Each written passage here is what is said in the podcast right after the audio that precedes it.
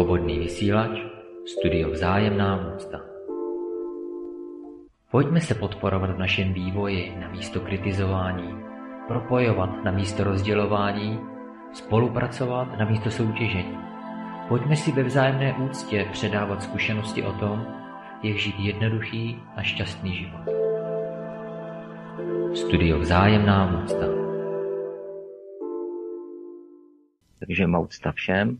Vítá vás u dalšího pořadu na svobodném vysílači a ve studiu Vzájemná ústa si budeme povídat s Lumírem Láskou, jak už dnes už jste slyšeli našeho hosta. Název dnešního vysílání je jak vystřížený z nějakého amerického knižního bestselleru. Jak se zbavit závislostí. Takové knihy se prodávají dobře, ale zdá se, že na to množství lidí, kteří jsou ničeni svými závislostmi, že to nic nemění na tom. Spíš jich je víc a víc, bych řekl, kolem.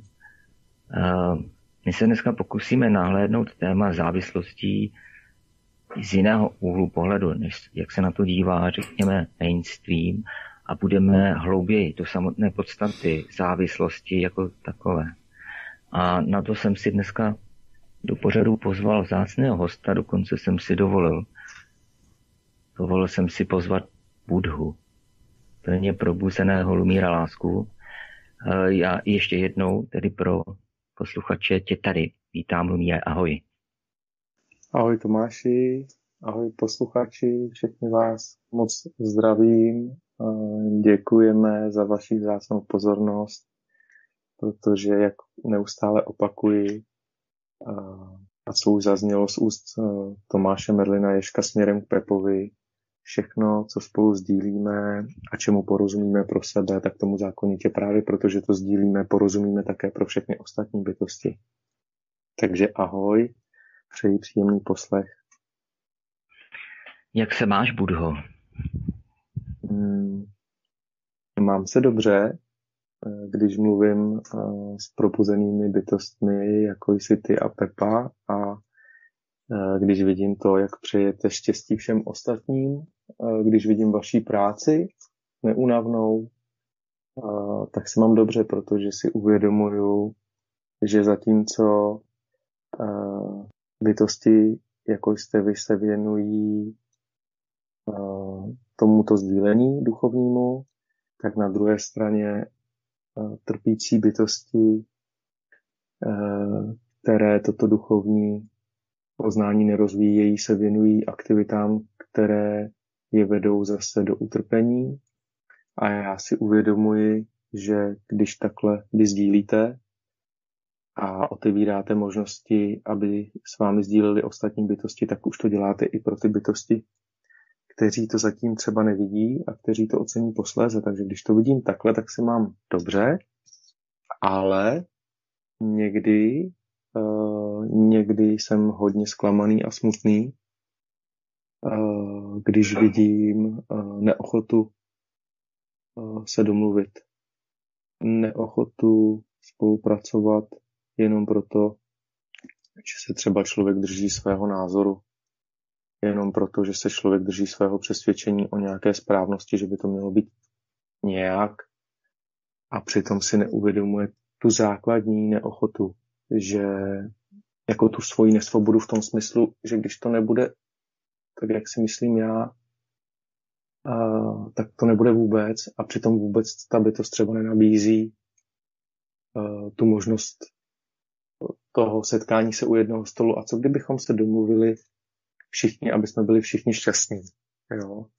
A ta dimenze tady není jako uh, přítomná v té realitě, nebo tak já to řeknu takhle, v jedné polaritě ta dimenze přítomná je, toho jsme příkladem my, že o tom mluvíme, a v té druhé polaritě přítomná není. A, a přirozenost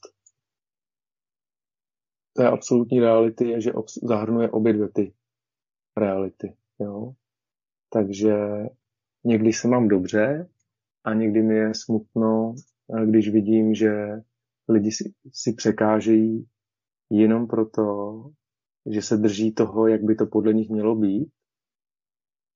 a připravují sami sebe o tu možnost být v té vzájemné úctě, v té sounáležitosti, protože to je svoboda a ta nemožnost té sounáležitosti je mentální vězení. Takže protože spolu prožívám ty radosti i ty starosti se všemi bytostmi ve své subjektivní realitě, tak samozřejmě se mám jednou dobře, jednou špatně a mám se tak podle toho, s jakými bytostmi to aktuálně spolu prožívám.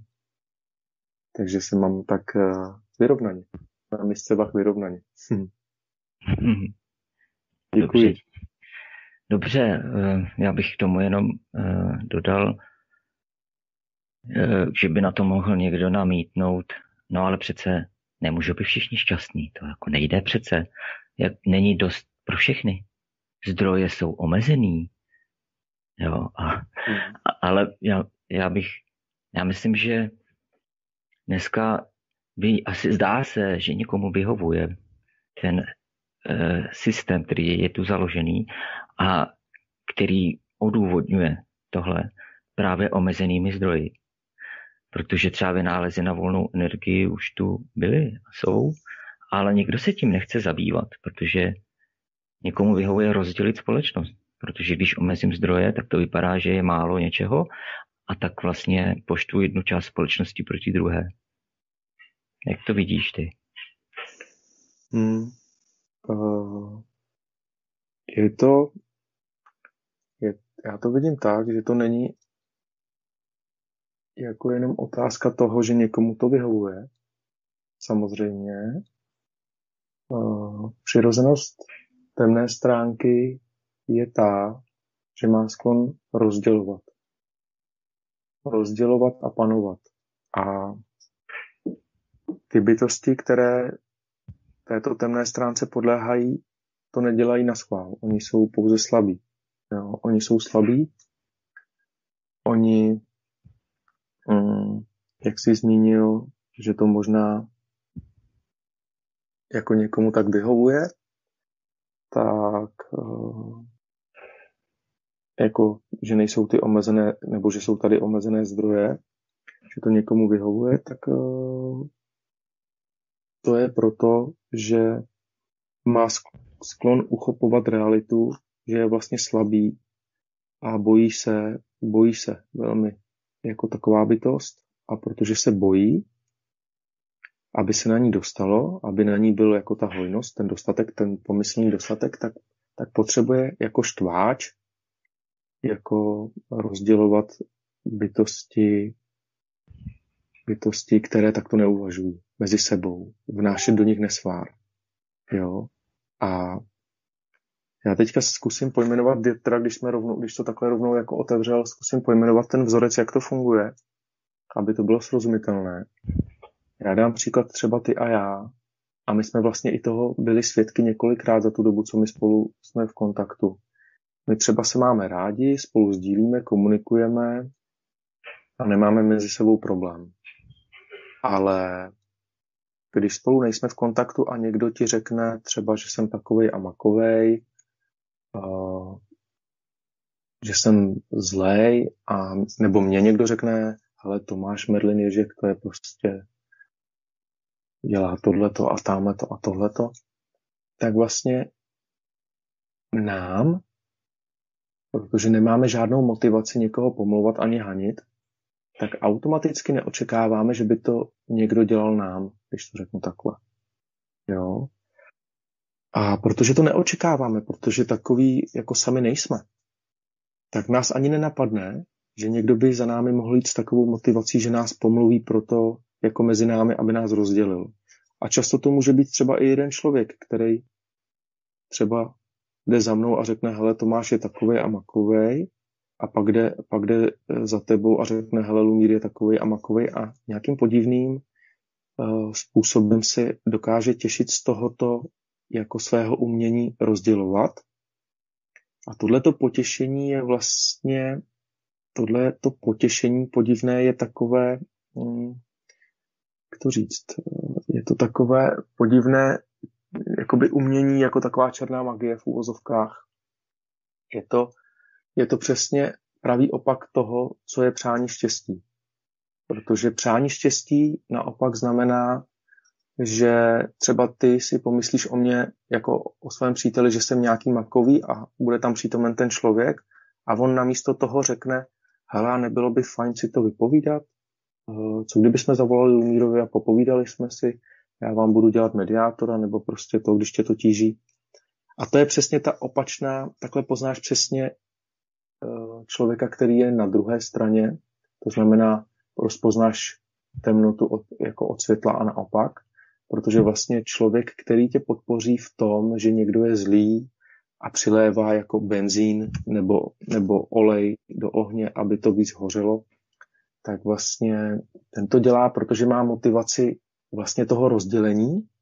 Na druhé straně ten, který jako tě podpoří, aby se to očistilo, aby se to vykomunikovalo, vykomunikovalo tak má rád, nebo tak má tu motivaci toho sjednocení. Jo? A ten, kdo má rád tu motivaci sjednocení, nebo je na straně toho sjednocení, tak to je bytost, která má ve svém srdci všechny bytosti.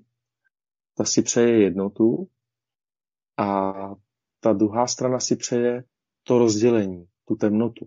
Jako jo. A ona, ta bytost to nedělá na schvál, protože ona sama podléhá tomu rozdělení. To není jako, že by si vyloženě vybrala tebe nebo mě, že nám to jako udělá na schvál, ta bytost to dělá, protože se aktuálně v naší realitě nachází a kdyby se v naší realitě, jako v její realitě nacházel jako někdo jiný, tak by měla stejné sklony, protože vlastně ještě neporozuměla tomu, že to pro ní není výhodné. Protože čím víc rozděluje realitu, tak je sama rozpolcená. Čím víc rozděluje realitu, tak je sama ve stresu a musí si dávat pozor na to, co kdo komu řekl a vlastně se dostáváme do takového stylu politiky, je to politikaření takový, že vlastně mm, rozdělujeme zautomatizovaně mezi, mezi jako e, rozdělujeme se mezi sebou navzájem proto, abychom se zavděčili určitým zájmovým skupinám. Takže třeba například, mm, když nějaká autorita, o které já vnímám, že má větší vliv, mm, větší sílu na tebe, světskou moc, a ta realita, teda nebo ta autorita mi řekne, hele, eh, tady Tomáš Merlin je špatný, co ty na to, tak já ze strachu se musím přidat na tvoji stranu, protože když se na ní nepřidám, tak vlastně uh, budu čelit tomu, že, že, že ta autorita, která má tu světskou moc, tak na mě začne vyvíjet tlak jako na, nepohodl, na někoho, kdo je nepohodlný. Jo. A my jsme se eh, jako lidstvo moc neponaučili, protože ve velmi krátké době se to opakuje mezi lidmi. A já bych eh, tady posluchačům rád doporučil seriál velmi dobře zpracovaný, který se jmenuje České století. A jsou tam, jsou tam dva, dva takový eh, jako zásadní díly, je jich asi 9 nebo 10 a jeden z nich se jmenuje Zabíjení soudruha a ten uh, druhý díl, který uh, se odehrává před tímto dílem, ne, si nemůžu vzpomenout na jeho jméno, ale v podstatě jde o to, jakým způsobem se dostala, jakým způsobem tady začal jako pracovat komunismus a vlastně jak ty, jak ty uh, lidé, kterým byla nabídnuta ta moc, té moci zneužili a potom v tom dalším dílu je ukázáno, jak se ta moc obrá otočila proti ním. Jo. Takže, takže um, teď nevím, jestli jsem ti odpověděl uh, na tu tvoji otázku, ale tak to s tím všechno souvisí, jo. Jo, ano, určitě to souvisí všechno se vším.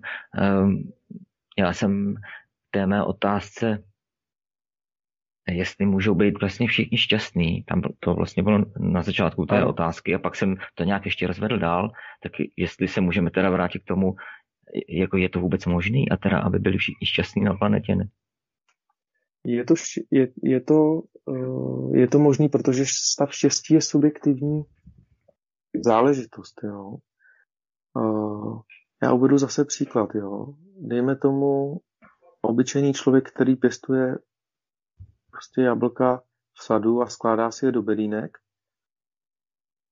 a je frustrovaný z toho, že by chtěl mít větší sad, anebo větší auto, anebo být víc úspěšný, chtěl by mít víc jablek na odbyt a, a, a prostě pořád uh, mu to nestačí a pořád je um, jako zaujatý tou svojí činností a chce to rozvíjet, aby to rostlo, rostlo, rostlo, rostlo.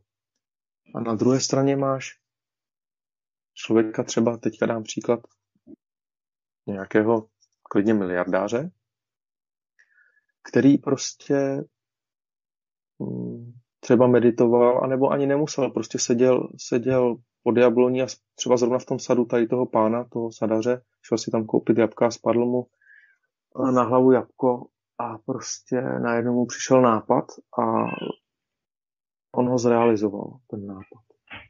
A najednou z toho vydělal miliardy. Příklad. A a ten člověk třeba nemá, on ani nepočítal s tím, že ty miliardy vydělá. A je šťastný a on byl šťastný ještě předtím, než je vydělal a je šťastný dál. Jo. A na tom chci ukázat, že je jedno, jestli je člověk bohatý nebo chudý, nebo jako chci na tom ukázat, že člověk může být i chudý a může, mít, může být nešťastný a může být i chudý, ale může být i šťastný a může být člověk bohatý a může být šťastný, ale může být i bohatý a může být šťastný. A spoustu lidí si třeba myslí, že ten, kdo je bohatý, tak nemá starosti a nemá problémy. Já znám spoustu lidí, kteří mají spoustu peněz, ale vlastně oni nedokáží eh, vystoupit ze své role eh, ošetřovatele toho majetku. Oni neumí zastavit, oni mm, jsou otroci toho. Takže vlastně mm, směřuji, směřuji k tomu, abych uh, ukázal možnost, že není špatně mít, ale je dobré ovládnout sám sebe a mít tak akorát, abychom měli na živobytí, protože uh, když máme víc, tak stejně jsme obětí strachu, aby jsme, abychom o to nepřišli. A čím víc máme, tak tím větší strach, abychom o to nepřišli máme a vlastně tím si vytváříme svoji vlastní psychologickou past. Jo, a současně čím víc milionů nebo miliard e, bytost má, tak tím víc je otrokem toho, aby se o ně staral. Takže kdo, kdo pracuje s penězi, tak ví moc dobře, jak to je. To je potřeba ošetřovat inflace a já nevím co všechno a přeinvestovávat a pořád zhodnocovat a vlastně člověk se stane otrokem toho neustálého zhodnocování a když, si, když se na to podíváš, mm, na to, do jaké doby jsme se dostali, tak vlastně už všichni jsou v podstatě otroky eh, své, svých finančních portfolií a neustále všichni přemýšlejí, kde všechno, co, jako jak zhodnocovat. A vlastně všechno je o nějaké gramotnosti a všichni všechno zhodnocují, ale eh, vytrácí se mezilidská vzájemná úcta, to už pro nikoho hodnota není v podstatě. Jo. Nebo nechci teďka být nihilistický, protože třeba ty a tady s Pepou a s tím, co jsme si všechno řekli i před vysíláním, tak my jsme důkazem toho, že to není pravda, to, co teďka říkám, ten extrém. Ale já spíš poukazuju na to, že že zase na tu polaritu, na tu vyváženost, že na jedné, na jedné straně jsou bytosti, které eh, se nemilují a jsou nešťastní a myslí si, že jim uh, nějaký vliv přinese štěstí. A na druhé straně jsou bytosti, které se toho vlivu ve svém zájmu zříkají, protože v tom vidí neštěstí, když to řeknu takhle. A ten vliv souvisí ta představa toho vlivu souvisí se sklonem uchopit realitu mentálně. Jo? Takže hm, čím víc má člověk nezdravý sklon uchopit realitu tak, aby si zajistil štěstí a bezpečí, tak tím víc je nešťastný, paradoxně. Takže můžeme být šťastní, ale je na nás, jestli v tom najdeme rovnováhu, protože jestli chceme být šťastní víc než šťastní, už jsme, tak se může třeba stát, že nám uniká, že už šťastní jsme. A jak se říká, štěstí je jenom mužka zlatá, tak je to spíš o tom postřehnout štěstí. Takže vlastně, když se vrátím k tomu, jestli je možné být šťastný, tak pokud se shodneme na tom, že štěstí je subjektivní kvalita, tak se můžeme shodnout i na tom, že to, co člověk dokázal jako ve světském slova smyslu, mu ještě nezaručuje štěstí, protože vlastně on pokud bude subjektivně nešťastný a pokud se bude neustále rozhodovat o tom, že bude subjektivně nešťastný, tak bude subjektivně nešťastný ať zničí nebo zmrzačí, kolik lidí chce třeba například, nebo jako tím svým vlivem. Jo? Takže je potřeba porozumět tomu, že ten člověk, který uh, třeba, jak si řekl, že někomu to třeba i vyhovuje, uh, pořád tady jako hartusit, jako že zdroje jsou omezené a že nemůžeme být všichni šťastní, tak je potřeba, aby lidé začali rozvíjet um, svoji duchovní inteligenci v tom smyslu, že této bytosti navrhnou soucit ve smyslu porozumění, že ale teď ty trpíš, teď podívej se, co všechno máš a stejně nejsi šťastný, teď uh, tobě teče bolest z očí, tobě teče nenávist z očí. A teďka je to o tom převratu, kdy vlastně hmm, se z těch obyčejných konzumních lidí, kteří můžou mít neustále nový telefon, nový počítač, uh, nové auto, jsme, jsme opravdu přesycení, jo, v rodině má každý dvě auta skoro už a tak já nevím, co všechno bychom ještě chtěli. Mluvím v obecné rovině. Tak teďka je to o tom, jestli začneme sami sebe milovat natolik, že porozumíme tomu, co to znamená skromnost ve smyslu méně je více. No. A spoustu lidí třeba namítne, že to je falešná skromnost, že bychom měli si něco dokázat v tom světě, co všechno potřebujeme, ale Inteligentní bytosti začínají chápat, že když uskromním sebe a dojdu do stavu méně je více, tak na sebe nevyvíjím tlak, abych musel mít ty nové telefony a každý rok nebo ob dva roky nové auto a, a tak dále a tak dále.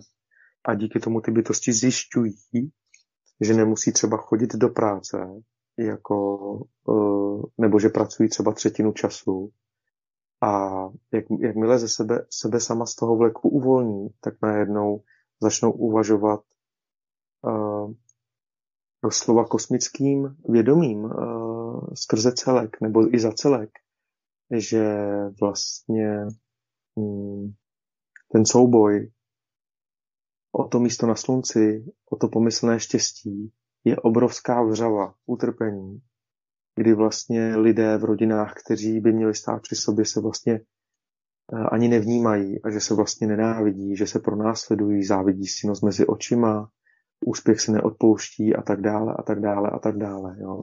A já zmíním uh, příběh uh, o dvou bratřích a obilném poli, který uh, vypráví Kristus. A to se na tom vidíš, eh, Tomáši, že vlastně doba se nemění, že se mění jenom její kulisy a je to o bytostech, jak budou vyzrávat nebo ne.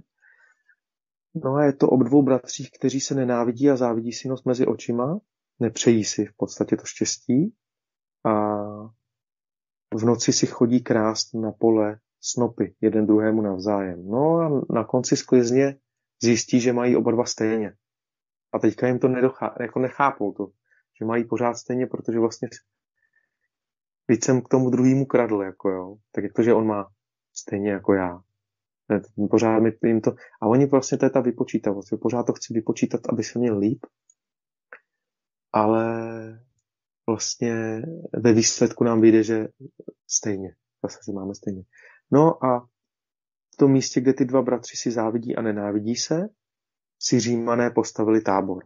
Jo? A, a ti římané těží z toho, že se dva bratři nenávidí. Těží právě z toho, že lidé mezi sebou si závidí a když si závidí, tak je to krásná živná půda pod to, proto mít soudní spor. Ten soudní spor musí někdo zaplatit, takže vlastně díky tomu může existovat, mohou existovat právníci, kteří jsou vlastně převlečení žoldáci, kdy, kdy dneska právníkům vlastně ani nejde o žádné právo, ale jde o to kdo se lépe pohybuje v zákonech a kdo toho druhého lépe přechytračí a nachytá na něčem. A vlastně zjišťujeme, že soudní spory jsou fraška, že spory na úřadech jsou fraška, že vlastně nikomu nejde o žádnou pravdu a lásku a že vlastně uh, je to živná půda pro ty římany v tom smyslu, že ti římané mají prospěch z toho sporu. Takže já, když budu mít, zase se vrátím ostrým muskem k tomu našemu problému, že já budu mít třeba problém s tebou na začátku, tak někomu ten spor může vyhovovat, protože vlastně my, když ho mezi sebou budeme mít, tak, jak se říká, dva se hádají a třetí se směje, tak vlastně ten, kdo mezi nás ten svár vnese, bude mít profit z toho, že my ten spor mezi sebou máme. A mm, on z toho, co my dva jsme mezi sebou vybudovali, třeba dám příklad ta obilná pole, tak tady tomu, eh, kdo bude řešit ten náš spor, tak my budeme odvádět ty desátky. Jo? Za to, že on nás jako hraje, jako, jako mm, splnil nám tu divadelní roli toho, že nám to bude teda v té naší divadelní hře, v té tragikomedii splňovat. Současně ten Říman nebo ten zákonník na sebe veme tu roli a zneužívá tím sám sebe, protože kdyby na sebe tu roli nevzal a byl by skutečný jako mistr nebo mediátor nebo zástupce milující laskavosti, tak řekne, já tady mm, to pro vás udělám zadarmo, tu mediaci, a nechám na vás, co mi třeba dáte. Když mi dáte nějakou odměnu za to, že jsem mezi vás vnesl smír, dáte mi nějaký dar, třeba nějakou dánu za to, že jsem se vám věnoval, tak ale ani, ani, ani nemusíte, jo. Jenže Tomáši problém těch lidí je, že oni si přejí mít ten sport. To je vyloženě utrpení, který, které si lidé přejí držet a je to vyloženě jako v obchodě si lidé přejí kupovat nějaké jídlo, které třeba jim nesvědčí, tak oni si, kupu, eh, oni si přejí do těch svých nákupních voz, vozíků dávat nějaké problémy, jako mít, mít s někým sport. Takže vlastně nemá to řešení, dokud si lidé nebudou přát každý jednotlivec sám za sebe najít smír, jako dokud si lidé nebudou mm, přát hledat to, co nás spojuje, tak automaticky budeme mít návyk hledat to, co nás rozděluje. A dokud budeme podléhat návyku v tom, co nás rozděluje, tak budeme automaticky vytvářet takové divadelní hry, ve kterých budou ty římané, které my budeme živit a nikam to nepovede, protože to nemá řešení, to utrpení. Takže šťastní být můžeme, pokud se proto rozhodneme a pokud za toto rozhodnutí převezmeme odpovědnost, ale ta odpovědnost spočívá v tom, že my neuhneme někomu, eh, když na nás bude nečestný a neupřímný a řekneme mu pravdu o tom, jaký je a že třeba využívá situace a nepřistoupíme na tu hru. Takže jde o tu sílu, jo, nepřistoupit na tu hru, i když třeba se někdy můžeme bát, že někdo má větší vliv a moc, ale my řekneme prostě tohle to stejně není v pořádku. Jo, císař nemá, císař nemá šaty, je to ta pohádka známá. Tohle není v pořádku. A je to o tom, že to děcko řekne císař nemá šaty a to je to první děcko, které, které řekne a teďka ty jeho rodiče ho utišují. Neříkej to, neříkej to, Ježíš bude problém. A nakonec se začne, teďka je to otázka, jestli ten císař se začne smát sám sobě a do, doká, dovolí si sám sobě udělit tu milost, že se dokáže znemožnit eh, historicky, jako o tom říká Verich, pan Verich, pohádce císařův pekař a pekařův císař. Eh, vy se teprve potřebujete, vy se nejprve potřebujete historicky znemožnit a zasmát se sám sobě, že vlastně to utrpení, který si tady vytváříte, a vy se potřebujete tomu zasmát.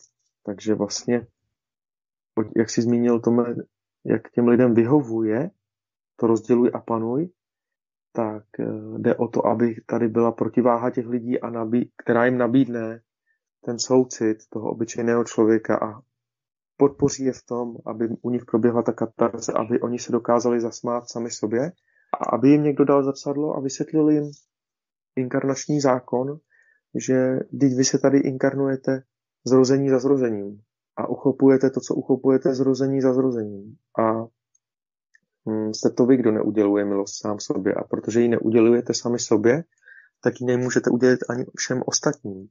A protože ji nemůžete udělit ani všem ostatním, tak všem lžete, že se bez vás neobejdou a prodáváte jim to, že se bez vás neobejdou, ale přitom ve skrytu, v jádru sebe sama dobře víte, že prodáváte pohádku, že vy jste, vy jste ti, nebo vy jste tím, kdo se neobejde bez nich.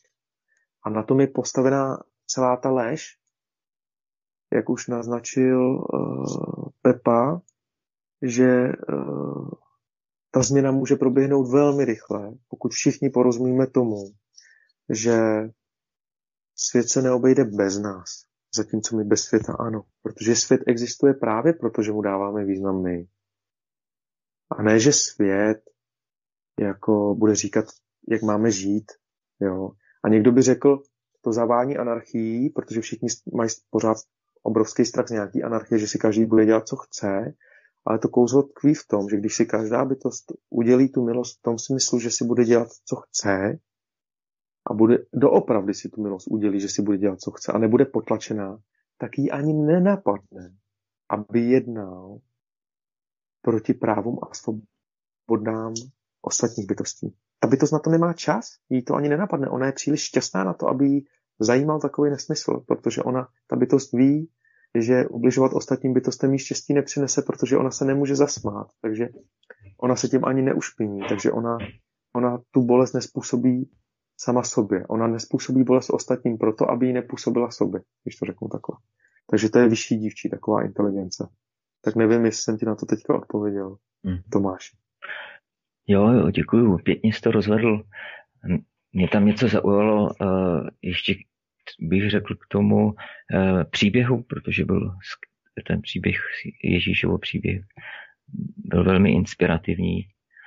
Uh, je vlastně Oni mají stejně ti dva, to ano, ale vlastně oni musí začít běhat každý rychleji, protože ten si řekne, ten jeden si řekne, no asi jsem nakratl málo, budu muset přidat, budu muset zvýšit intenzitu, ten druhý taky a pak zase mají stejně a vlastně výsledek je, je ten, ten týž. A já, když byl ten Říman tam mezi nimi, tak budu podporovat právě ten systém, kde, kde vlastně se ta krádež vzájemná podporuje a zefektivně protože to vlastně ho živí. Jo. A to je vlastně, roz, to rozděluji a panuji proto, abych, až budu mít jako dost. Jo. A jak si právě říkal, tak eh, ty římani se bez těch rozhádaných stran neobejdou. Oni spolu soutěží, ty dvě strany, a vlastně neví, že spolu soutěží. Jo, takže Přesně to máš. Tak. Co kdyby se náhodou stalo, a toho se nejvíc děsí ta temná stránka, co kdyby se náhodou stalo, že my dva se budeme mít rádi? Na tom vidíš, že té temné stránce vyloženě vadí láska.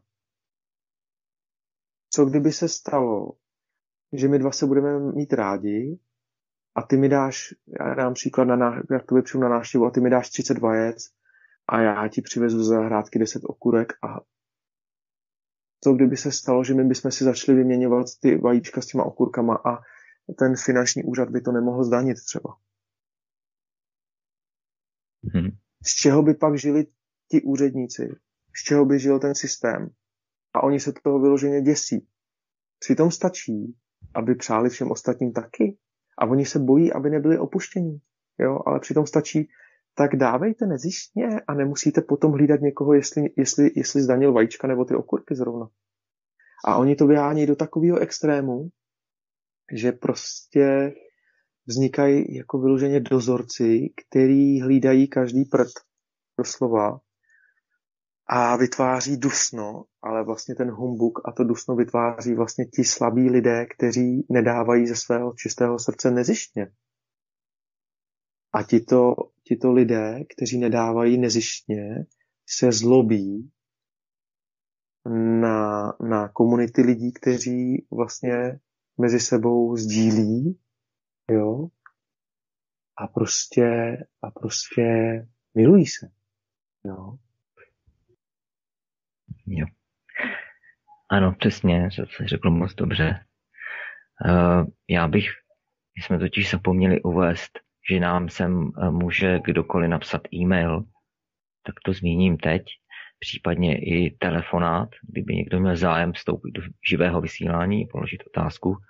Telefonní číslo je 603 370 842. E-mail je vzájemná úcta svcs, všechno dohromady krátce, zavináč hotmail.com a budeme sledovat i ten e-mail. Kdyby někdo chtěl, případně uh, může napsat otázku třeba do příštího pořadu, nebo můžeme se mu potom věnovat i, i osobně. Tak uh, já bych poprosil Pepu, jestli by nám pustil písničku a my po té písničce se budeme už teda věnovat tomu slíbenému tématu o závislostech. Tak, skončila písnička a já bych jenom chtěl doplnit, Lumíre, že to sdílení tady e, vznikl už před více než pěti lety občanský klub Jarilo v Halenkově, kde na této bázi to pracuje, kde lidi mimo systém si své výrobky a výdobytky e, vyměňují a směňují. E, dokonce je tam prostě prostor na eh, to, že má někdo větší pozemek, tak ten pozemek pronajímá samozřejmě bezúplatně, pronajímá druhým, aby si mohli vypěstovat vlastní potraviny. Eh, tento hmm. občanský klub Jarilo eh, se už momentálně znovu zařizuje v Pardubicích, a je to nádherné, protože je to postavené úplně mimo systém. Systém hmm. z toho opravdu nemá nic a je to podle zá- našich platných zákonů. Takže toto je svým způsobem cesta. Doufám, že se nám to podaří udělat tady na Třinecku a že to pomaličku budeme rozjíždět ve více místech, protože eh, já nechci být do systému nějak eh, perverzně. Já jsem celoživotní odpůrce všeho takového, jo, ale mně se, to, mně se tohle velice líbí. Velice. A je, myslím si, že to je budoucnost. To já moc děkuju, Pepo, za sdílení eh, všem posluchačům, protože vlastně to je určitá naděje a světlo na konci tunelu. A je to vlastně přesný opak toho uh, sklonu k závisti a k udávání. Protože uh, ty římané nemohou žít, pokud uh, lidé mají v sobě ten, tu morálku a pokud si lidé navzájem přejí, tak vlastně ti římané nemohou existovat v jejich realitě, když to řeknu takhle.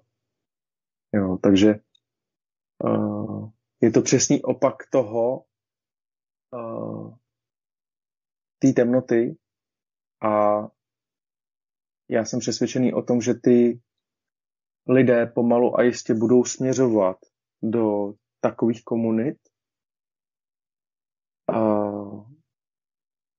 do vzájemné úcty, do rozvíjení vztahů založených na vzájemné úctě.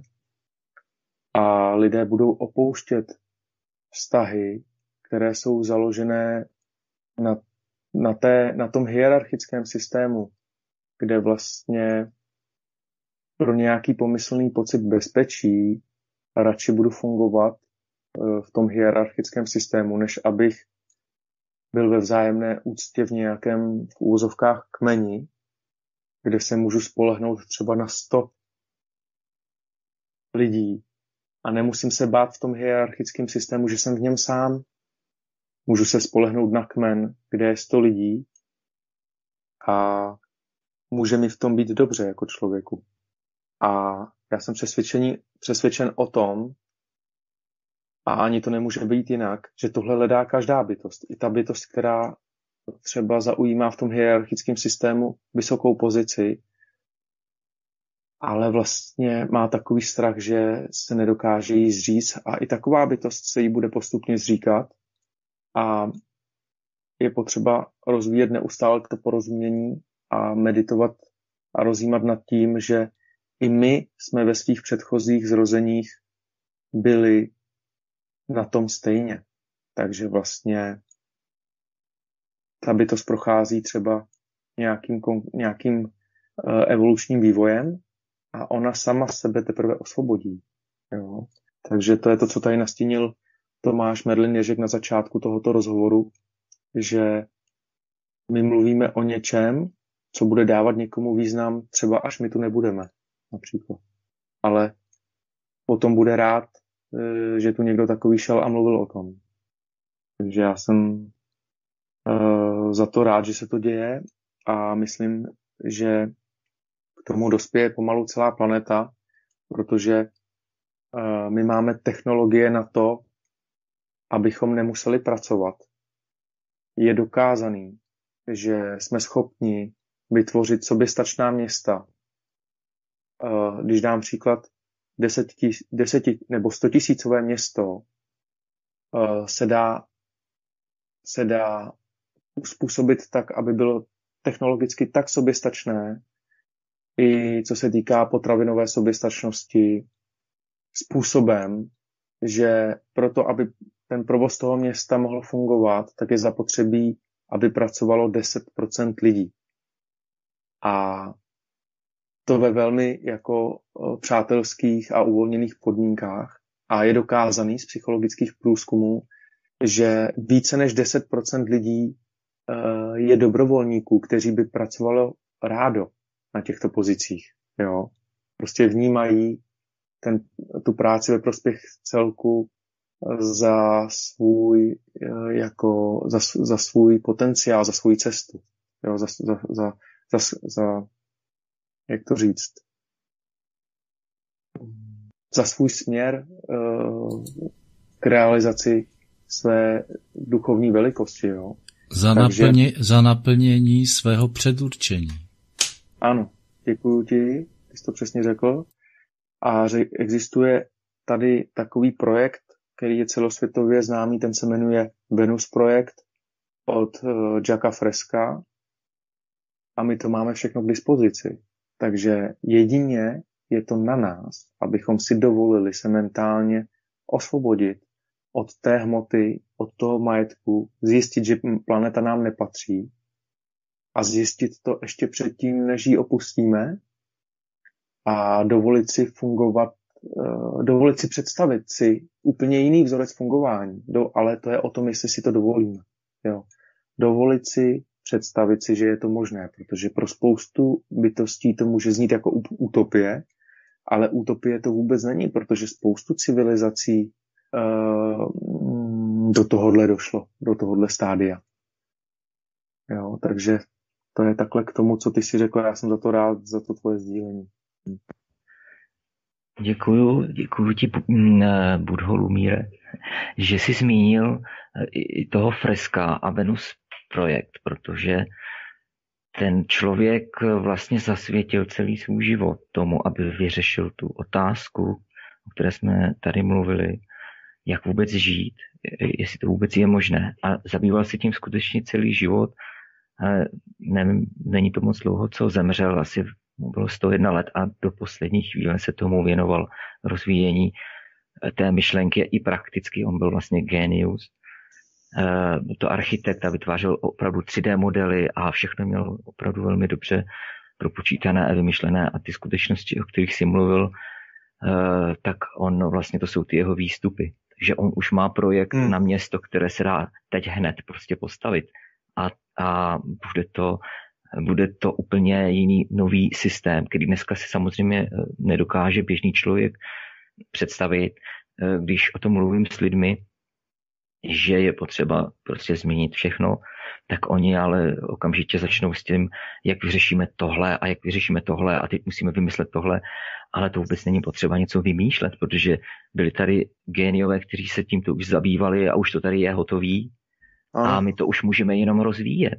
A potom už je to vymyšleno. Tady, ano, a teď vlastně, když už potom žiješ vlastně v té svobodě, tak eh, jsou prostě bytosti, které na to mají nějakou kapacitu a ty začnou rozvíjet ten samotný systém a dovymýšlet další a další důsledky, kterými teďka třeba ještě ani nevidíme a proto se tím vůbec nemusíme zabývat.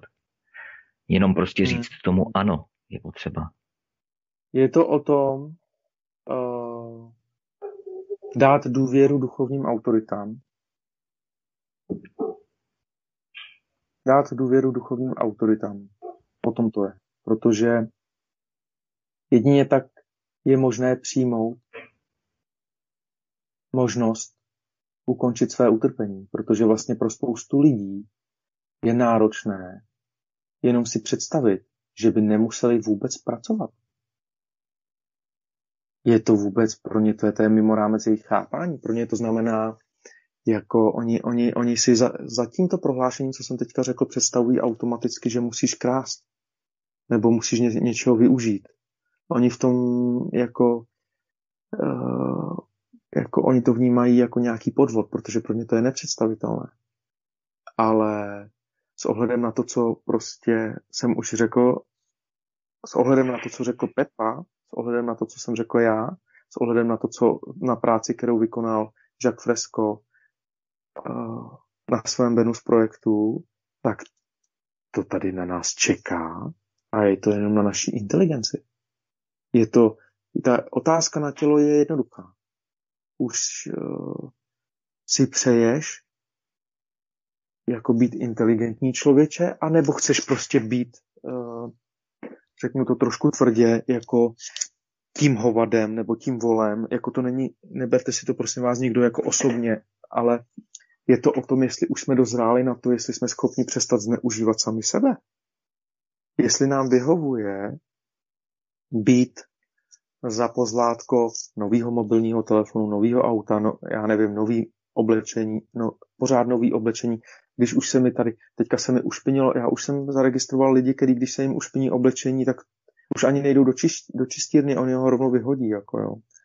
A tak dále. A teďka, teďka jde o to, jestli si člověk uvědomí, jestli za tohleto pozlátko neplatí tu daň, že vlastně to kouzlo je v tom, že nebudu šťastnější, když budu mít jedny lněný šaty, nebo, nebo, nebo klidně uh, sedmery, jakož lněný šaty, a, a, a ty, se, ty, se, ty se budu obměňovat podle toho, jak se ušpiní a prostě já nemusím mít jako, tak, jak, jak to říct, jako, aby byly pořád extra, abych se zalíbil ostatním a co je teďka v módě, teď ta móda je lež, jako jo, teď to je jenom jako, teď ty lidi pořád do kolečka tady opakují to samé a jenom se snaží na sebe něčím uchvatným zapůsobit, ale no a co jako, je to pořád jako, je to pořád uh, takový jak to říct, odvádění pozornosti od sebe. Právě od, tý, od, od možnosti té svobody. No. Já, já do toho trošku stoupím, protože e, my si zap, zaměňujeme dva pojmy, které jsou rozdílné. Je pojem pracovat a pojem tvořit. Praco, pracovat, pracuji pro mzdu za otrockých podmínek prakticky. Ale tvořím tenkrát, když už mi E, zůstává čas a já se musím realizovat. Šťastný jsem právě jenom, když, protože štěstí je můj vnitřní stav, ale bez toho tvoření nikdy šťastný nemůžu být. Nejde ležet a čekat, až mi něco spadne do úst. Jo? To tvoření ano. naplňuje moji podstatu. A potom, Lumíre, ty si tam zmínil ty lněné šaty. U mě je to dost složité, protože já jsem ve stavu, že už umělinu na svém těle nesnesu. Já musím hmm. mít opravdu uh, maximálně bavlnu někdy snesu, ale musí to být opravdu len anebo to konopí. Jedně tyto látky mě dělají dobře a ne, ne, nemusím se škrábat, necítím se vzle. Jestliže bych měl spát z triku, kde je nějaké procento uměliny, já se nevyspím. Mě to hmm. tělo začne okamžitě svědit a nespím. Takže i tohle vlastně proč, proč se zakázalo pěstování konopí. Z konopí se dá dělat všechno. Jo? Hmm. To hmm. vlastně bl- blokuje uh, výrobky z ropic, těch umělých, ty umělé vlákna. A je to přirozený, nádherný prostě uh, produkt přírody, který souzní s námi, s naším tělem. Jo? Takže k tomu to, a to stej... všechno, Pepo, ano, já, já jsem jenom chtěl k tomu říct, jako, že to všechno souvisí s tou sebeúctou, vlastně, ke, ke které musí každý dojít sám. Ano. Takový, takový to pozastavím se nad tím, jako to, co říká Pepa Lumír a Tomáš, tady to je science fiction, ale to, to je jedno, jestli to je science fiction. Otázka je, jestli ty jako člověk si schopen říct sám sobě před zrcadlem, už si toho hoden, tohoto uvolnění, této svobody, Jo, promiň, že jsem ti do toho skočil. Ne, to je dobře, tak... já to jenom doplním. Největší, je, největší lež je lhát sám sobě. To už je opravdu ostuda. Hmm. Já tady ještě k tomu přečtu takový výňatek z toho, co říká uh, Buddha guru Padmasambhava. A on, se, on, on hovoří, až nastane zvrácený věk, lidé se stanou svými vlastními podvodníky, svými vlastními zlými ráci, kteří olupují sami sebe, klamou se a podvádějí. Jak smutné, že sic mají lidskou formu, rozumu však méně než volové. No. Ty jo, to je síla. To je síla, prostě on cokoliv řekne, eh, tak to je prostě obrovsky silný. A vlastně, vlastně nejde o to, že nám někdo něco dělá na schvál, ale jde o to udělit milost sám sobě a jde o to uh, ukázat těm lidem, nebo je to pořád o té duchovní autoritě. Nechte lidi, kteří tvoří, jak to řekl ten Pepa, kteří vlastně nejsou otroci sami sebe, kteří tvoří pro radost. Nechte je, aby to udělali, zrealizo- zrealizo- zrealizovali to za vás a dovolte si vystoupit z toho koloběhu a zjistit, že oni to pro vás udělají rádi. Ale pokud ta masa věnuje pozornost tomu, kdo jim říká, pořád do nich mantrujou, dejte si pozor, mějte se na pozoru, pozor tamhle to, tady to, tamhle to, tohle to, ten masáž jako blázen, tak vlastně uh, si všimnete, že, že ta světlá strana v úvozovkách, ta přející, ta, která si nepřeje ostatní rozdělovat, ale sjednocovat, tak ona nevytváří mediální masáž jako, jako agresivní. To je o tom, aby to každý člověk rozpoznal sám, aby z toho jako vystoupil, protože ty média opět, kteří rozdělují, tady nemůžou fungovat, pokud eh, jako, to je úplně jedno, média sami o sobě nemají vliv, pokud jim tu sílu nedá sám člověk. Takže je to o tom, člověče, jestli se miluješ dostatečně natolik, že si dovolíš fantazii na šťastný svět, i když jsi ji nezažil, i když je to utopie, a všichni ti řeknou, že to je utopie, ale utopie bylo i letadlo, než začalo lítat. Jo, taky nikdo nevěřil, že poletí. Jo. A najednou je to samozřejmost. Tak proč by všechno ostatní nemělo být samozřejmost? Už jenom to, že se o tom bavíme, tak to znamená, že to je možné. Jo. Nebo já začnu hovořit o komunitách a Pepa mě doplní, že už to funguje a, zač- a, jo, a že se, že se mm, zakládají další a že se s tím počítá a tak dále, tak proč by to neměla být pravda? Tak je to jenom o tom, dovolit si vystoupit ze systému, který nám neprospívá. Jsme v něm nešťastní, jsme jak hospodářská zvířata eh, v, nějak, jako v nějakých teráriích, eh, na kterých se provádí nějaké pokusy a nějakým způsobem se s nimi manipuluje a hraje. A teďka jde o to, jestli je člověk schopen sám sebe povýšit z laboratorní krysy, eh, kterou někdo zkoumá a hraje si s ní, protože vlastně sám je nesvobodný ve své vlastní subjektivitě a je závislý na těch laboratorních myších, tak jestli je člověk sám sebe z té laboratorní myši nebo krysy pozvednout na možnost, hele, tohle to už nemáme zapotřebí, teď je to je celý zvrácený, teď právníci nám nepomáhají, lékařům nemůžeme důvěřovat, jo, v podstatě na bylinky se nesmí dávat označení, že to jsou bylinky a že nám pomáhají, aby náhodou na tom někdo neprodělal a kdo chce prodat něco jiného. Teď je to úplně, kam jsme se to dostali. A teďka je to o tom, jestli prostě se spojíme se svým srdcem a řekneme, i ti, kteří nám to podsouvají, jsou nešťastní. Teď oni sami lžou sobě a my pokud pokud je v tom podporujeme, tak vlastně jim ubližujeme my sami. Takže my nejsme oběti jejich. My nejsme jejich oběti. My je podporujeme v tom, aby, aby sami trpěli.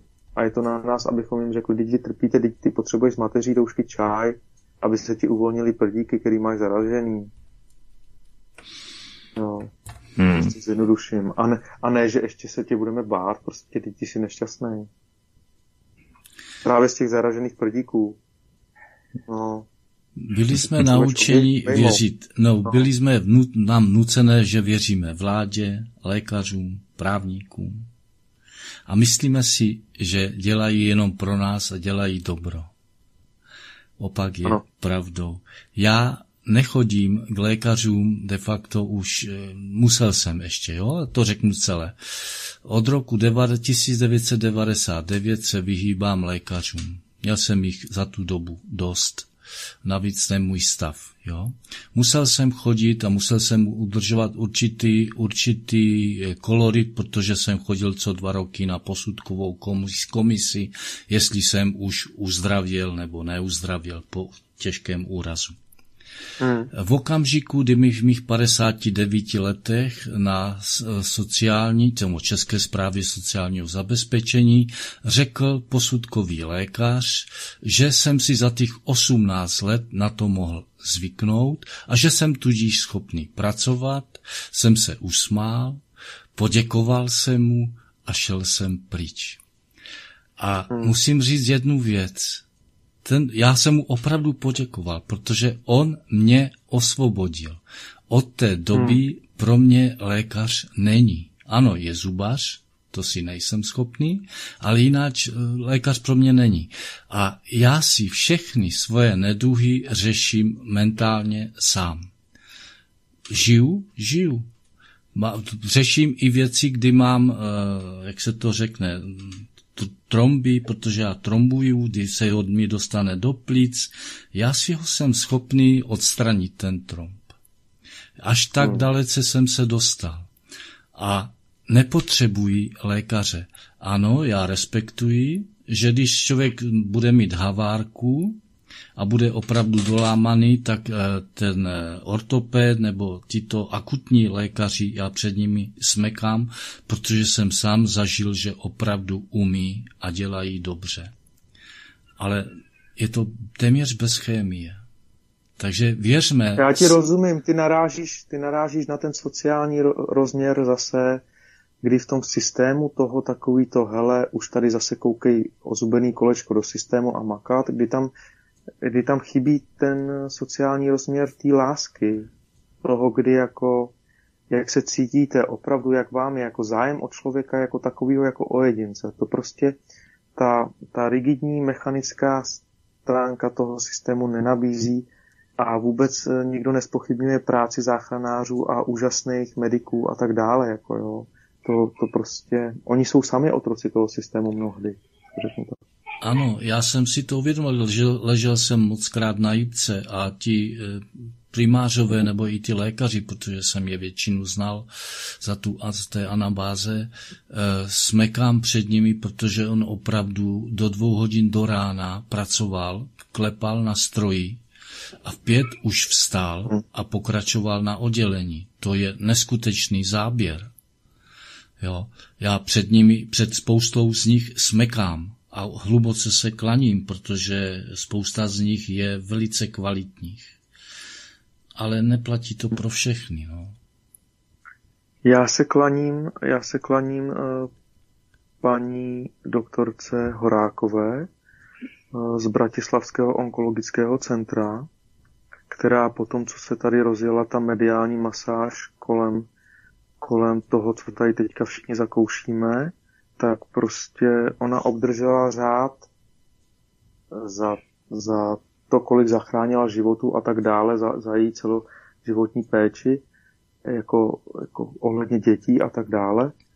Od, obdržela řád prezidenta, tuším, prezidenta Kisky eh, slovenského a ona prostě na základě toho, co se tady rozjelo teďka ze strany vlády, tak eh, ten řád vrátila paní Čaputové s tím, ať se na ní nezlobí, ale že, za těchto okolností ho prostě vrací. Že to takové, že, že prostě tohle, že ta společnost je rozdělená a že, že pokud jako mm, takovýmhle způsobem jako vláda odpovídá společnosti, tak vlastně ona nepřijímá prostě to, aby měla ten řád doma a že ho s tím to vrací.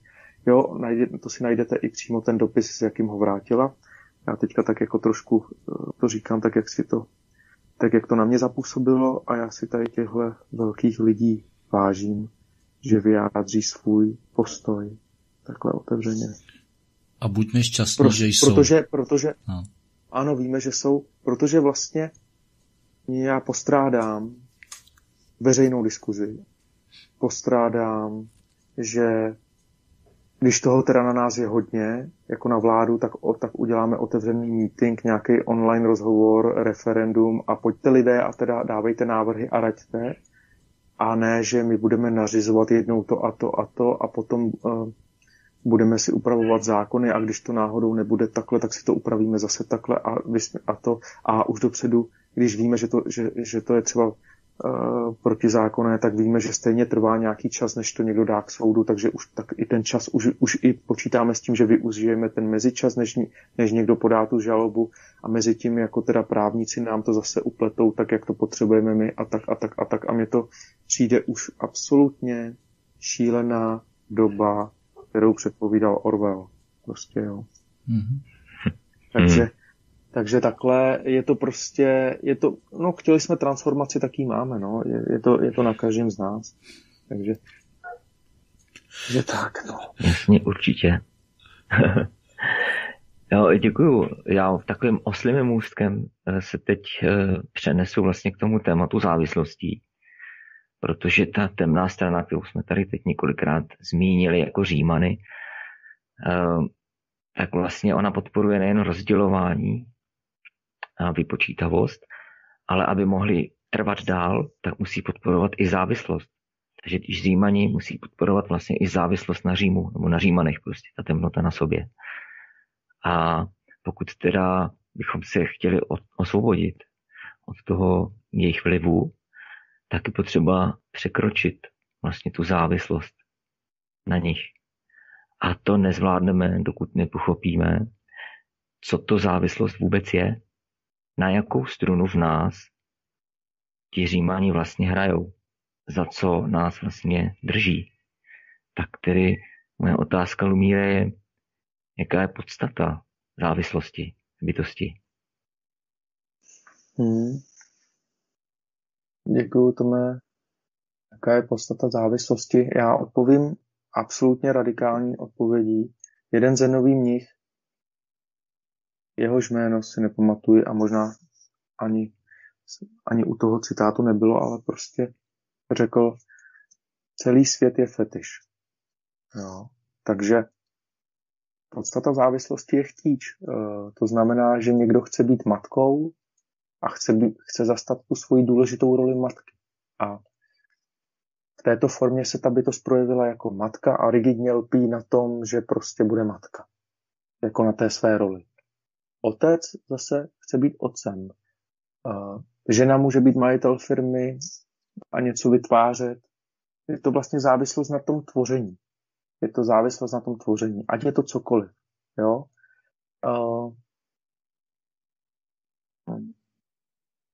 A teďka. Někdo řekne, no jo, ale tak jako ten chtíč je přirozený. Ta závislost je přece přirozená, protože kdyby tady ta závislost nebyla, tak neexistuje to, aby mychom, aby, abychom mohli jako společnost fungovat.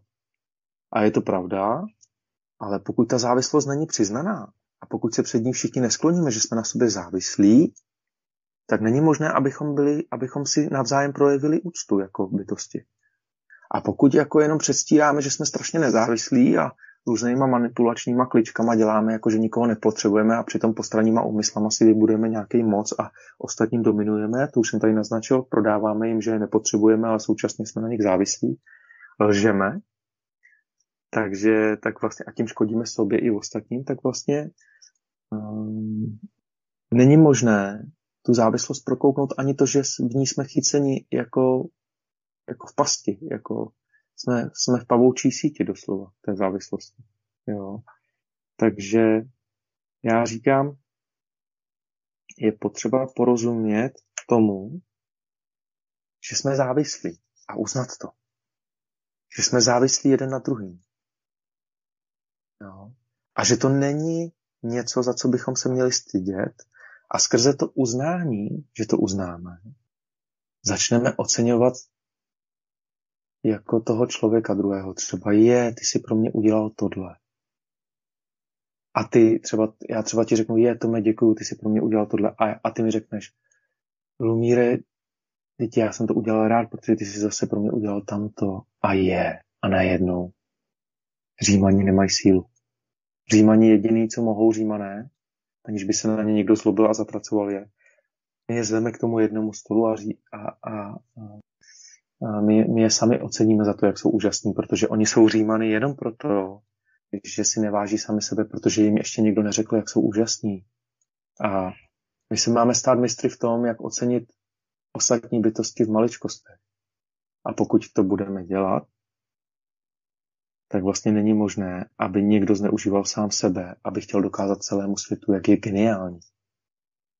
Že to vy, vyšroubuje a vyeskaluje až do takových zvráceností, že vlastně celému světu je špatně z jedné osoby, která dělá virvál, například. A ta osoba vlastně potřebuje tu milost, aby někdo řekl, ale ty jsi úžasný už dávno. Tohle to divadlo k tomu vůbec nepotřebuješ, ty kluku náš ušatej. Jo. Takže v uznání tu závislost lze překonat uznáním ostatních. Takže mm-hmm. Ale to může zase jenom bytost, která uzná sám sebe. To znamená Pepa, ty nebo já například. Nebo kdokoliv jiný, kdo, kdo se k tomu jako předurčí, pokud uzná svoje kvality a řekne, já jsem zjistil, že jsem úžasná bytost. Jo. A tohle to je tak zraňující. Jsem dokonalá bytost, jsem úžasná bytost. Já jsem pomohl tolika lidem. A není to opíše, ale vlastně je to o tom vědět svědomitě a vědomě, co dělám. A když tu pro někoho jsem, tak já přece vím, že tu pro něj jsem a ne, že tu pro něj nejsem. A to je to kouzlo, to je ta nepatrnost. Když vím, že tu pro někoho jsem, nezištně, tak ne, tak, tak tu jsem pro někoho nezištně a nedělám něco, že jsem s někým kvůli něčemu zištně, účelově. A to, ten náš duchovní růst spočívá v tom, že my se zřekneme všech nesmyslů, že, dělám, že se stýkáme s ostatními bytostmi zjištně. A pokud se přestaneme stýkat s bytostmi ze zjištních důvodů, abychom si zajistili něco pro sebe, tak přestaneme otravovat sami sebe, protože vlastně zjistíme, že stejně s těmi bytostmi, se kterými jsme se získali Eh, stýkali proto jako, jako ze, ze zjištných důvodů, za účelem zjištných důvodů, tak stejně s nám s nimi není špa, jako dobře. Protože oni nám sice pomohou k tomu, skrze tu světskou moc, eh, k tomu, k čemu chceme, aby nám pomohli, ale my jsme tím ztratili sami sebe a vlastně jsme tím prodali svoji duši v úvozovkách. A my potřebujeme zjistit to kouzlo, že vlastně uh, my to nemáme zapotřebí že nechceme dosahovat cílu těmito cestami, protože nám z toho je stejně potom špatně. Pak se za to nenávidíme, že jsme se do toho zašmodrchali. Jo? A namísto toho, abychom pořád po tom světě něco chtěli, a v tomhle tom já miluju Edgara Tolla, on říká krásně, a pokud máte dojem, že se vám ničeho nedostává, běžte a poskytněte přesně to, čeho se vám nedostává prvnímu, koho potkáte. To je největší lék. To je takový soucit, jakože takže jakmile, to je, to je krásný, jako krásný nástroj na rozjímání, na meditaci, na realizaci, na karma jogu. Pokud máš dojem, že něco je špatně ve světě, tak běž a, a rozdávej to. Buď ty ten první. A tím naplníš sebe štěstí. No jo, jenže to je prostě... Jedna věc je říct to a druhá věc je to udělat. A jedna věc je, jedna věc je to říct to, udělat a, a další věc je mít zkušenost z toho, že jsi to udělal, člověče, a potom tu zkušenost, když někdo ti řekne, děkuju, ty jsi úžasný, ty jsi mi pomohl. A to kouzlo je, že když těch bytostí se nastřádá spoustu, kteří ti poděkují, že jsi pro ně tam byl nezištně jako člověk, člověče, tak potom má za výsledek, že i když ti spoustu lidí, kteří vlastně mm, třeba ne, jsou bezcharakterní a sami na sobě nepracují duchovně, nerozvíjejí se, i když ti spoustu z nich řekne, že ty jsi špatný a že jsi nedost dobrý, tak jak by si představovali oni, tak ty máš obrovskou zásobu těch bytostí, kteří ti řekli, ty jsi úžasný. Třeba jako Pepa dneska tady dostal třeba uznání od nás dvou, jako zástupce lidí. Pepa ví, že za námi stojí spoustu lidí ze srdce Sangy, eh, ze srdce Darmy, ze Sangy srdce Darmy. A vlastně to je Pepův poklad, se, kterýmu e, žádná myš nesežere, když to řeknu takhle. A vlastně tento poklad Pepovi umožňuje nebýt závislý na nesmyslech, protože vlastně to je poklad, který, s kterým Pepa bude odcházet na druhý břeh. A o tohle jde. Nám jde o to, abychom rozvíjeli kvalitu, kvalit, kvality naše vlastní a koncentrovali se na tento druh pokladu. A porozuměli tomu, že ten světský poklad, ten přijde s tím, ten, který potřebujeme k tomuto životu, k tomuto obyčejnému životu ale nemělo by, naš, nemělo by to být naší prvotní záležitostí, by nemělo být světský poklad. Protože pokud kopeme ten světský poklad jako na prvním místě, tak jsme okradli, jak to tady řekl Padmasambhava Guru Buddha, zneužili, využili sami sebe a máme akorát tak ohlávku vola, který tahne ten pluh a my sami jsme té ohlávce tu hlavu nastavili. A ještě si myslíme, že třeba jsme v tom svobodní, a ještě třeba tu naší nesvobodu prodává, jako ukazujeme na odiv jako naše štěstí, ale přitom uh, táhneme jenom ten pluh. Jako, jsme jako ten převozník z pohádky tři, vlas, tři zlaté vlasy děda Vševěda, který se ptá plaváčka, jak dlouho tu ještě budu převážet. Tak doporučuji všem, aby porozuměli tomu, této pohádce, aby se vrátili k tomu zdroji toho štěstí, co nám ta starobylá moudrost říká, aby porozuměli tomu, co to je žába na prameni ve studni, eh, kde byla voda, která dávala živou vodu, aby porozuměli tomu, co to je had na kořenech jabloně. Mm-hmm. Tak nevím, jestli jsem chtěl odpověděl. děkuju. Ano, děkuju, jak jsi to, jak jsi to teď uh, krásně uh, posunul tím směrem k tomu vlastně šíření toho světla, který je vlastně opravdu tou největší odměnou, že není víc než jakýkoliv hmotný poklad, když zasadíš to semínko světla do jiné bytosti a vidíš, ano. jak se jí rozzáří ty oči. Já jsem to několikrát zažil a je to ohromná radost a štěstí, kterou zažíváš právě s tou bytostí ve chvíli, kdy ona jako to pochopí.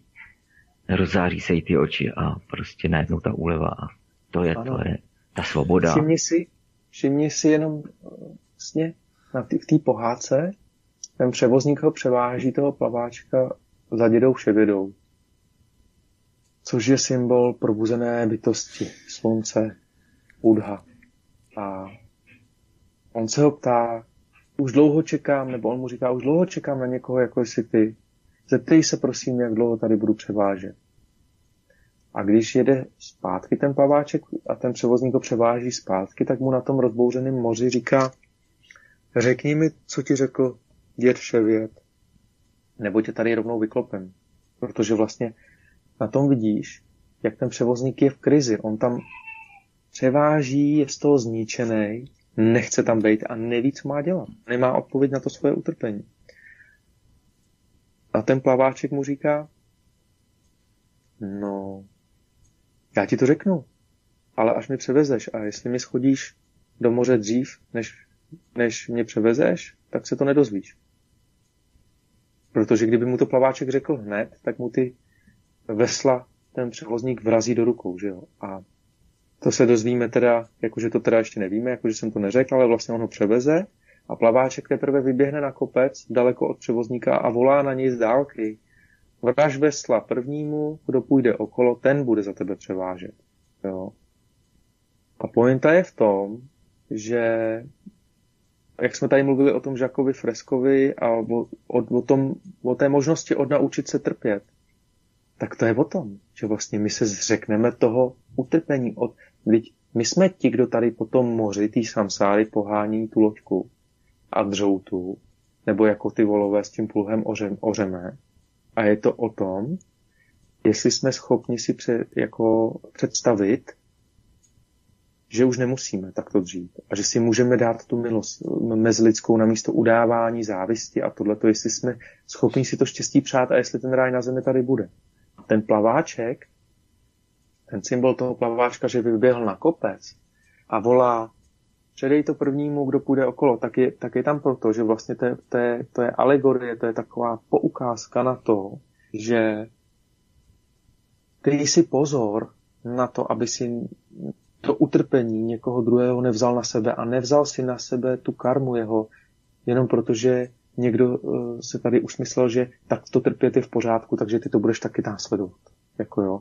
To není o tom, že v té pohádce to je jako, že by mu je mohl vrazit a že už by je, jako, že by tam musel převážet. Ale není tam vysvětlený ta pointa, ta podstata toho je, že to je v podstatě, že plaváček se velmi správně bál toho, aby náhodou ho nenapadlo, že by tam třeba mohl být převozníkem, jestli mi rozumí. No. Aby mu to nepřišlo jako, je, to je super nápad, a aby jako šípková ruženka neusnul a jako v té karmě zacyklený a dokud by tam zase někdo náhodou za dědou vševědou ne, nejel. A všimni si zase na tomto kouzlo, že jak je to vzácný, že ten uh, plaváček tam vůbec šel za tím dědou vševědou, protože ten převozník mu sám přiznává, už dlouho tady na někoho jako si ty čekám. Jo. Takže já, na, já chci poukázat na to, že lidé jsou velmi hloupí, protože se, ve, protože se svého utrpení drží velmi rigidně. A ten zvyk je jako železná košile a oni ji nechtějí ani spíknout mnohdy a jim to vyhovuje a, vůbec, a ještě dokáží být na to své utrpení pišní. Jo? Takže poukazuju na tohleto. Jako, jak je potřeba milovat sám sebe, jak každý člověk musí milovat sám sebe, aby si odpustil to utrpení. Oni všichni odpouštějí všem, všude říkají, jak všem už odpustili, jak mají všechno vyřešený, ale to odpuštění je taky fráze, kterou zneužívají lidi sami proti sobě, protože to odpuštění neznamená jako ezo, ezo styl, jako já už jsem všem odpustil a teďka mě vyznamenejte zase za to, jak si lžu.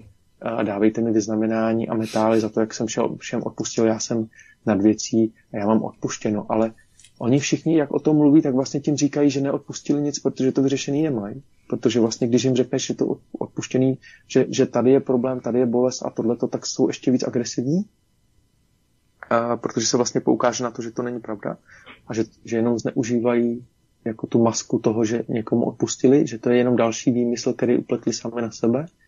A to odpuštění znamená jako od sebe pustit. Jako odpustím to já sám sobě, udělím milost sobě. Jako, jako ten převozník. Ale všimni si, že ten převozník nebyl plaváčka, který byl vlastně žákem toho děda Vševěda, který mu předal tu informaci dál, tak vlastně nebýt plaváčka a že tam vůbec za dědou Vševědou šel a že potkal Budhu, tak by to odpuštění nebylo možné. Dokud bytosti prostě nebudou schopni ocenit vysoké bytosti a mudrce, kteří k nám hovoří proto, že, že nás milují bezpodmínečně, jo, dokud bytosti neprohlídnou, že oni, oni ještě mm, po těch mudrcích hází klacky a vidle, přestože oni k ním hovoří pro ně, dokud to neprohlédnou, jako dokud nebudou čelit této své katarzy, tak vlastně budou čelit závislostem, jo. Jako hmm. budhové a ostatní mudrcové prostě říkají všem, jako dávají návod na to, jak udělit milost sobě. Mm-hmm. No, oni třeba ti alkoholici, nebo to je jedno, jiní drogově závislí, eh, nahlas teda říkají, že si přejí přestat, že je to ničí a ví to, ale přesto se toho utrpení drží. Jo. Takže eh, jak k tomuhle, jaký k tomuhle zaujmout postoj, když si představím tuto bytost, hmm. která teď došla k tohoto poznání. Když jsem, příklad, jsem alkoholik, teď vím a vidím, že se držím utrpení, ale nedokážu s tím přestat. Hmm. Jak, jaká je odpověď? Jaká je odpověď? No, odpověď je velmi prostá.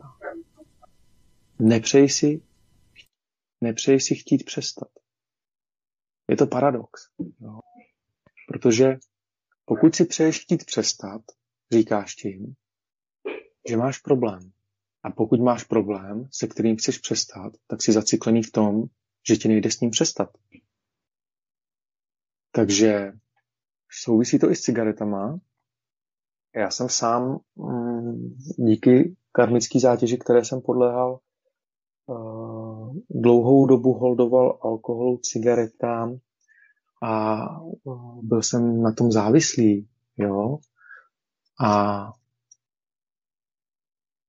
zjistil jsem, a jo, takhle, pořád, s alkoholem jsem nebral, že bych byl na něm závislý. Jako to jsem si prostě kompenzoval, ani jsem to nebral jako závislost a prostě uh, jsem pil s ostatními.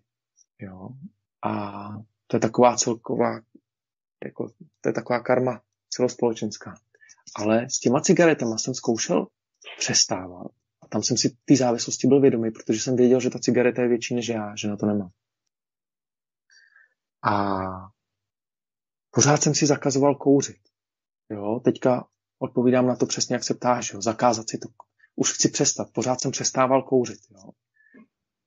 A dělal jsem různý rituály a já nevím, co všechno. Pálil jsem hranice z kartonu cigaret, co jsem si koupil, jakože a rituálně spalovala, že už nebudu. A, a hned, jak jsem to spálil, tak už, nebo za pár hodin večer, ty to je škoda. No, proč jsem to pálil, já jsem blbec, jo, a tak dále. Ale já jsem potom zjistil takovou věc, že namísto toho, že si budu zakazovat kouřit, si dovoluji nekouřit. Jo, takže všem posluchačům, kteří mají nějakou závislost, ať s čokoládou, s cukrem, nebo prostě eh, s cigaretama nebo s alkoholem, tak namísto toho, abyste si zakazovali tu závislost, tak si řekněte, dovoluji si, třeba u těch cigaret, dovoluji si nesmrdět.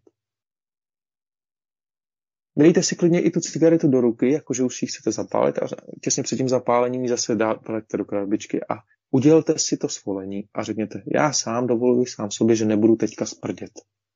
A takhle to realizujte. A to samý s tím alkoholem. Dovoluji si nebýt otupělý. Jo. Mm-hmm. To je jsem... prostě, to je úplně jiný přístup, protože když si představíš uh, toho kovboje na té krabice od cigaret a prostě tak je to taková, takový, jako, taková ta svoboda, jako je to význa, jako vyjádření, je to, je to taky podsunutý, jako ta závislost, jako že, to, jako že když budeš závislý na tomhle, tak vlastně budeš svobodný. Jo? Absolutní nesmysl. Jo? Či když budeš na tomhle závislý, tak budeš svobodný. Když budeš od nás kupovat toto, tak budeš svobodný absolutní, jako dokonale vymyšlená lež. Jo. A teďka to kouzlo je, že ty řekneš, Mm-mm, já budu svobodný, když si dovolím uh, jako nebýt na vás závislý. No. Nebýt na tomhle závislý. A to neznamená, že si nemusí zapálit, jo, protože uh, já třeba si jednou za čas mám chuť na cigaretu, tak si dám. Jo a prostě si dám. Takže není to o tom, jestli cigarety jsou špatné, nebo alkohol, nebo nějaké drogy. Uh, stejně tak může být špatná droga role matky, když matka je moc vyhraněná a chrání dítě přehnaně a to dítě třeba nemá zkušenost ani s tím, že v životě nebylo v lese, protože co kdyby náhodou tam bylo klíště, například. No. Hmm. Takže, takže nebo, nebo prostě třeba někdo pije alkohol, není na něm závislý, ale prostě ho pije nezávisle a ví, že ho pije. A v očích někoho je alkoholik a ten, a ten někdo jim třeba pohrdá, ale ten alkoholik mu může říct, hm, ale já nikým nepohrdám. Takže ty jsi závislý na pohrdání, ale já jsem šťastnější člověk než ty, takže kdo je na, kdo je na tom hůř ze závislostí? Takže vlastně ten závis, ta závislost vlastně to je otázka. Jako ty si můžeš být, vybrat, že budeš závislý na čemkoliv. Já můžu být závislý i na tom, že to teďka vysvětluju tobě třeba. Můžu být třeba i otrokem toho, že si přeju, a všichni jsou nezávislí už. No, i to může být moje závislost. Ale pokud jsi nezávislá bytost, a to znamená, že jsi vědomá, tak víš, že neustále to, co říkáš, říkáš jenom jako pouhou otevřenou možnost například. Nebo že ta cigareta teďka, kterou si zapálím, je, jo, teďka si dávám cigaretu v této realitě. Takže ta závislost úzce souvisí se znovu zrozením. Jo? Prostě když vezmeme v potaz, že každé znovu zrození obsahuje znovu stárnutí, znovu nemoce a znovu smrt, opětové, opětovné spojení s tím, co je nám milé a rozloučení s tím, opětovné spojení s tím, co je nám nemilé a rozloučení s tím, tak zjistíme, že vlastně když zapálím tu cigaretu, tak je to jako, že jsem dal znovu zrodit, jako že jsem dal vzniknout znovu zrození, že v této realitě, v této absolutní superpozici teďka jako kouřím cigaretu. Jo, ale ve skutečnosti o tom pouze s ním, protože vlastně pokud něco vzniká, okamžik trvá a zaniká, tak to zde už ve skutečnosti není.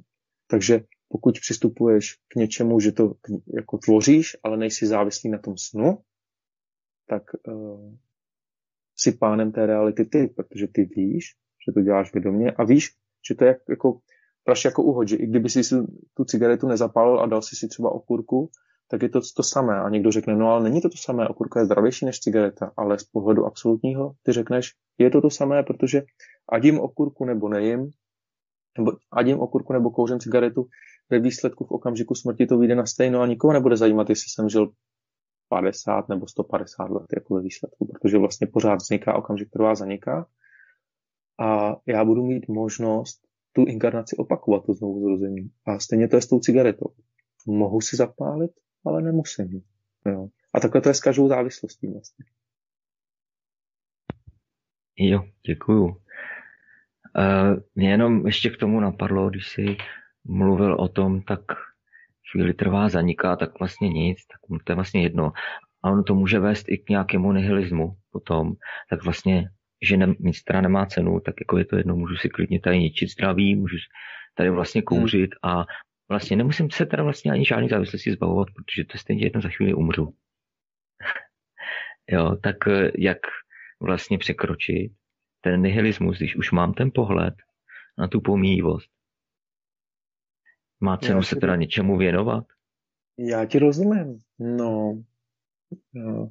To kouzlo je, že když si tohleto připustíš, tak se staneš nezávislým, takže vlastně najednou už nepřestáváš vlastně s tou závislostí, protože ty, ty zjistíš, že vlastně jsi byl celou dobu závislý na znovu zrozování v koloběhu života a smrti samsára.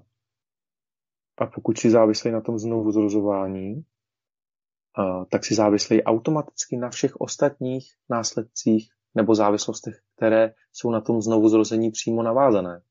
To znamená, že pokud dáš příčinu, pokud v okamžiku, tak ty, ty si poznání Budhy uskutečnil, tak ty víš, o čem mluvím, ale tak říkáme to pro posluchače, pokud, pokud máš poznání Budhy a v okamžiku eh, ztráty tohoto fyzického těla uh, tě, zas, tě zastihne smutek a nebo ne, já to řeknu jinak. Pokud máš poznání Budhy, tak ti v okamžiku smrti smutek nezastihne a ty víš, že můžeš opakovat své znovuzrození.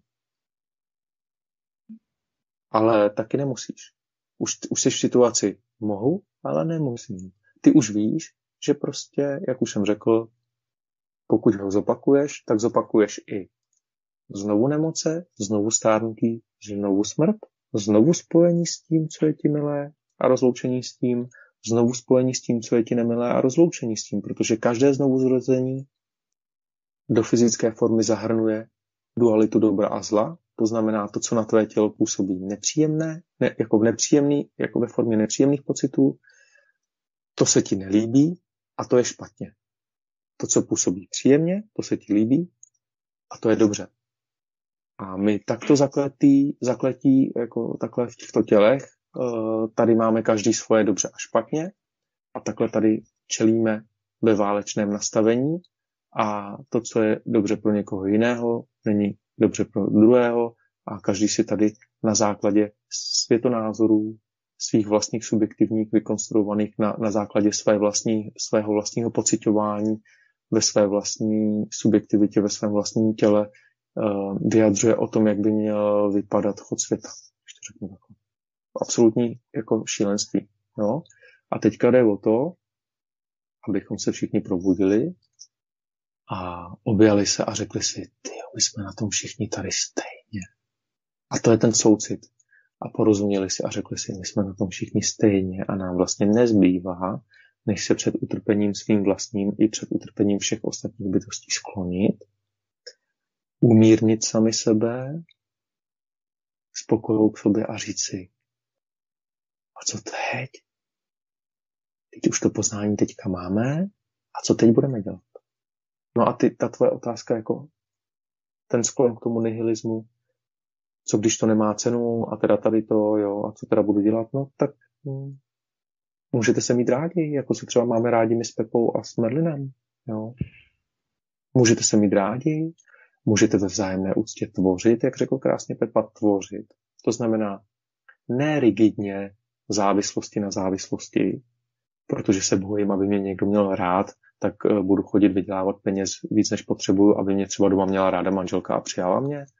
Nebo zase manželka uh, musí uh, narodit tolik a tolik dětí, anebo musí se oblíkat tak, jak chci já, anebo musí třeba chodit běhat, protože už její zadek je moc velký a nereprezentuje mě tak, jak já si představuju, tak jí budu prostě to, hele, platím ti, platím, tak koukej makat, jo, a koukej se o sebe starat a tak dále. A vlastně najednou uh, zjistíte, že tady se ty bytosti nemilují, tady chybí ta láska, tady se lidi jako nerozvíjí tu vzájemnou úctu a jde o to, to změnit. Jít k sobě, začít rozváj, rozvíjet vzájemnou úctu a nedržet se mentálně navzájem pod krkem, nevydírat se. Jakože ty seš jednou moje manželka, tak mi budeš splňovat to, co, to, co chci, abys mi splňovala, nebo ty seš můj manžel, tak mi budeš splňovat to, to, co já chci, abys mi splňoval. A jestli to tak nebude, tak já tě budu nenávidět a jestli to tak nebude, tak já tě budu nenávidět. A, a já, já mám takovýho právníka a já mám makovýho a já mám tyhle zdroje a já mám tyhle a kdo z koho a kdo to víc komu natře a nesmysly, jako jo, šílenství. A teďka vítěz je ten, kdo řekne, jako ten Pepa, jo, jak tady zmínil, jako to vítězství, tomu doktorovi se usměje a řekne, děkuji, méně je více, naschranou, jo. A ty lidi, kteří z těch koleček tady z těch vystupují, no, tak ty budou tvořit uh, neomezený světy, který, který vlastně už nikoho nepodmínují. Jako, a ten, kdo rozvine bezpodmínečnou lásku ve smyslu nekladu si na tebe podmínky, já na Merlina, a nekladu si je ani na sebe a, a nekladu je ani na ostatní, tak tím vlastně realizuji bezpodmínečnou lásku k sobě i k ostatním a díky tomu v okamžiku, kdy přijdu o toto fyzické tělo, jsem ukončil bezpodmínečnost, nebo jsem nastolil bezpodmínečnost takhle, ukončil jsem podmí, podmíněnost a díky tomu, že jsem ji ukončil, tak jsem zrealizoval přesah hmoty a to znamená, že se už nemusím inkarnovat do hmoty. Tam všichni směřujeme do pochopení tohoto. No? Mm-hmm. Takže, a... jo, no ano, to, to má, ty se. Jestli máš ještě něco uh, na rozvedení, tak to rozveď. Já jenom, uh, jo, já jsem chtěl jenom, mám připravenou jsem, otázku, tak to jenom jo, já můžeš... Jsem chtěl jenom, já jsem chtěl jenom říct, že to, že to téma závislosti nás všechny uh, uh, všechny, všechny historické osoby, já zmíním jenom některý jenom tak ve zkratce, protože budeme mít o tom s Tiborem rozhovor ještě na svobodném vysílači, na slovenském svobodném vysílači, že ty všechny osobnosti, ty velké osobnosti nás k tomu navigovaly. Takže třeba Masaryk si přál vyvázat nás ze závislosti na monarchii. Šlo mu o suverenitu naší, o autonomii. Jo. A Václav Havel napsal zase dopis prezidentovi Husákovi, jo, aby nás vyvázal zase nějaké závislosti. Jo. A stejně tak Václav Havel, když si chtěl vzít Olgu, tak jeho maminka, protože byli jako z bohatší vrstvy nebo z vyšší třídy, tak byla proti tomu, tak Václav Havel jí napsal dopis pojednávající, pojednávající o svobodách a právech. A, a Olgu si vzal. Takže na tom vidíte, že ten Tomáš Garik Masaryk, Václav Havel jako čelili taky tomu samému, čemu čelíme my. A někdo třeba navrh, namítne, no jo, ale za té monarchie bychom se možná měli líp, kdyby to Masaryk neudělal, nebo někdo řekne, já vím o tom, že Masaryk dával úplatky, nebo zase někdo řekne, že Havel bral peníze od FBI, nebo že ho, že ho podporoval Soros a já nevím co všechno. Ale nikdo se nezamyslí nad tím, málo kdo už, a to je jenom ten, kdo má odvahu, čelit svojí vlastní jako subjektivitě a tomu odhodlání mít odvahu a změnit sebe. Málo kdo se vžije do reality Masaryka, do jeho subjektivity, čemu čelil. Jo? Protože když mu řekli, a co vaše rodina, tak Masaryk řekl, musí vydržet, takže vlastně Tomáš Garik Masaryk v podstatě vystavil svoji rodinu obrovský, jako obrovskýmu tlaku ze strany temnoty jenom proto, že uh, si přál su, suverénost pro nás. A um, tomuhle nepohodlí vystavil sám sebe i Václav Havel, protože někdo řekne, že by se to celý bez něj obešlo a že, anebo že to naopak jako uškodilo a já nevím co všechno, ale zase, jo, podívejte se na seriál České století, čemu ten člověk čelil a tak dále a tak dále a tak dále a uh, spoustu věcí jako člověk může mít dobrý záměr, ale realita pod to poskládá, takže prostě se stane i spoustu nějakých nepěkných věcí. Zase jsme u toho, že můžeš to myslet, jak dobře chceš v té realitě, ale setkáš se s tím, co je ti milé, ale i s tím, co je ti nemilé. Takže třeba hmm, Václav Havel taky čelil tomu, že si nepřál, aby bylo Československo rozdělené. A taky jako musel se vypořádat s tím, jestli není vyník toho všeho, tak dále a tak dále a tak dále. Takže já jsem chtěl tohleto zmínit, že vlastně my všichni, pokud osvobodíme, pokud konfrontujeme sami sebe a čelíme sami sobě, tak vlastně hmm, tím říkáme, že jsme výzvou i všem ostatním. A jak sám řekl Masaryk, uh, já mám dojem, nebo ne dojem, já mám vidění, že jsem veden Bohem.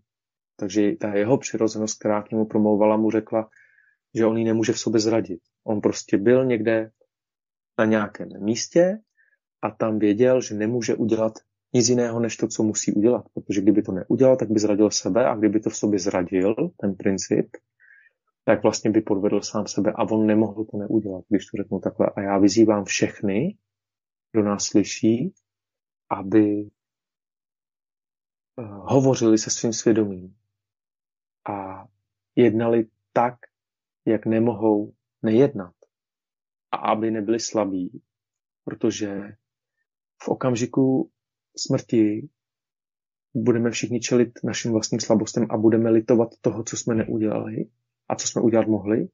A tato lítost, sebelítost a tento stud nás samotných před námi samotnými předurčí naše další zrození v takových nebo makových uh, světech a oblastech.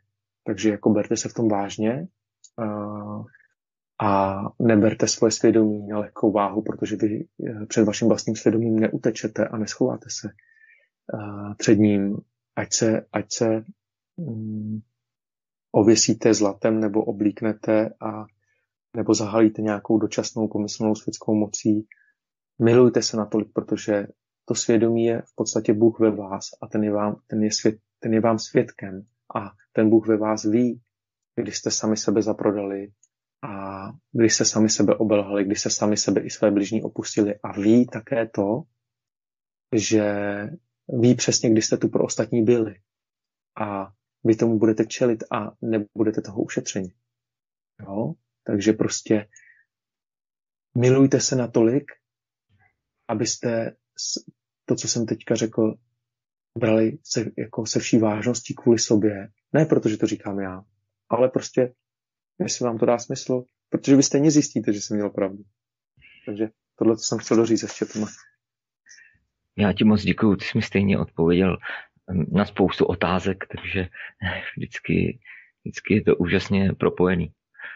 Uh, já tam ty ještě na to cítím... Myslíš, a my už jsme, ty, ty na to myslíš, a my už jsme tak propojení, že, že to, že já už na to možná odpovídám tak, jak je to s ženáma ve zvyku. No. Ano, tak nějak. já každému doporučuji, pokud prostě jde cestou té vzájemné úcty a té čistoty tak eh, se tyhle věci spontánně začnou dít, protože prostě není strhávaný třeba těmi závislostmi, anebo strachy, anebo jinými programy a vlastně je v sobě. Ví, kdo je. Věci se vyjevují prostě úplně přirozeně. Já bych ještě eh, nakonec, jestli by si mohl k tomu strachu, eh, jak to souvisí s tou závislostí, ten strach vlastně, jakou tam hraje roli? To je úžasná otázka. Ten strach je přirozený. Prostě jde o to uznat si, že strach je každé bytosti přirozený. Pokud máš fyzické tělo, tak automaticky se bojíš o to, abys o něj nepřišel. To je základní průvodní strach. Eh, ze svých minulých inkarnací a ze svých minulých zrození jsme zažili různé uh, vraždy, třeba, že nás někdo vraždil, nebo že my sami jsme někoho vraždili. Uh, o ty těla jsme prostě přicházeli. Jo. Ať ve zvířecích tělech, nebo prostě v lidských. Prostě, když se podíváš prostě na, na nějaký přírodovědný seriál, tak ti to ani nepřijde, nepřijde nepřirozený. Jo. A ten strach je přirozený právě proto, že my automaticky máme tendenci, uh, jak to říct, být, jako držet se ve smečkách, které jsou právě založené na hierarchii. Jo? A ten strach bije na poplach, když jdeme po té duchovní cestě, když se po ní máme vydávat, že říkáme, no jo, jenže pokud se vydám po té duchovní cestě, to je takový styčený prst, jestli se po ní vydáš, tak už nebudeš mít ochranu té smečky. No. Takže to je hlavní jako takový vykřičník červený, pro který se spousta bytostí buď na cestu vůbec nevydá, anebo když se na ní vydá, tak se z ní velmi rychle vrátí do smečky. Ale zase současně platí, že bez toho nejde uskutečnit osvícení, nebo stav Buddha. Jo. A tady bytost neustále rozhoduje o tom, jako jestli teda po té cestě půjde, anebo jestli bude spát s pánkem šípkové růženky. A jako třeba v blahobytu a v království, ale stejně ve spánku je to pořád jako v tom filmu Matrix, což je dokument v podstatě o tom, jak to funguje. Uh, vybereš si třeba i složitý a těžký život, nebo náročný a půjdeš cestou pravdy, anebo přimhouříš oko nad přáteli, kteří třeba tou cestou pravdy jdou a budu dělat, že tu nejsou a klidně je nechám, aby je ta temná stránka třeba uh, zdecimovala například, anebo se dám na jejich stranu a budu čelit svýmu strachu a, a převáží to do toho světla, protože ono to do toho světla stejně tak jako tak převáží dříve nebo později, ale nikoho ta temná stránka neušetří v tom testování, když to řeknu takhle. Teď se podívej eh, na všechny budhy a podívej se na Krista, který je taky budhou. Jo. No ale pointa ještě je, že dokud je, vlastně máme tady nádhernou pomůcku na ten strach, a nádherná pomůcka na strach je dharma. D-H-A-R-M-A. Dharma. A to je poznání Budhy. Takže já řeknu každému, kdo nás poslouchá, že pokud čelíte strachu a znáte darmu, tak ten strach velmi rychle rozptýlíte, protože vy si začnete do darmy a hned získáte odpověď od Budhu, jakým způsobem těm strachům čelit. A čím víc tu darmu pronikáte uh, bytostně, tak tím víc se stáváte vy sami Budhou a svatou bytostí. Takže, takže vlastně hm, já jsem tady zmínil to poznání Budhy. Já ho ještě zopakuju jednou. Tak, taková jednoduchá říkanka, kterou by si měl každý osvojit. Každé jednotlivé znovuzrození zahrnuje přirozeně znovu nemoce, znovu stárnutí, znovu smrt, opětovné spojení s tím, co je nám milé a rozloučení s tím, opětovné spojení s tím, co je nám nemilé a rozloučení s tím. Jaká je míra nevědomosti, to znamená neznalosti toho, co jsem právě řekl, taková je míra chamtivosti. Jaká je míra chamtivosti, taková je míra závisti a žádlivosti. Jaká je míra závisti a žádlivosti, taková je míra nenávisti, kterou si tačí, která by to znese ve svém srdci. A na tom vidíš, Tome, že vlastně uh, láska k vědění, láska k vědění toho, co ví Buddha, je vlastně jediná možná alternativa sebelásky. Jo? Protože pokud to vědění nerozvíjíme, tak v sobě neseme třeba nenávist a ani o tom nevíme. Něco závidíme ani nechápeme, že to je irrelevantní. Že si tím působíme bolest. Že působíme jenom sami sobě. A teďka vlastně, když je nějaká ta míra, když je, bytosti jsou na nějakým rů, různým evolučním vývoji toho svého vlastního osvícení a na tom vidíš, že vlastně když podléhají hmm, chamtivosti a nenávisti, tak automaticky se bojí. Jo. Pokud je někdo chamtivý a má dojem, nedost, že, že má dojem nedostatku, tak je jedno, jestli má miliardu nebo nákladák plný zlatých cihel, ale on se bojí třeba, aby mu ty zlatý cihly někdo nevzal.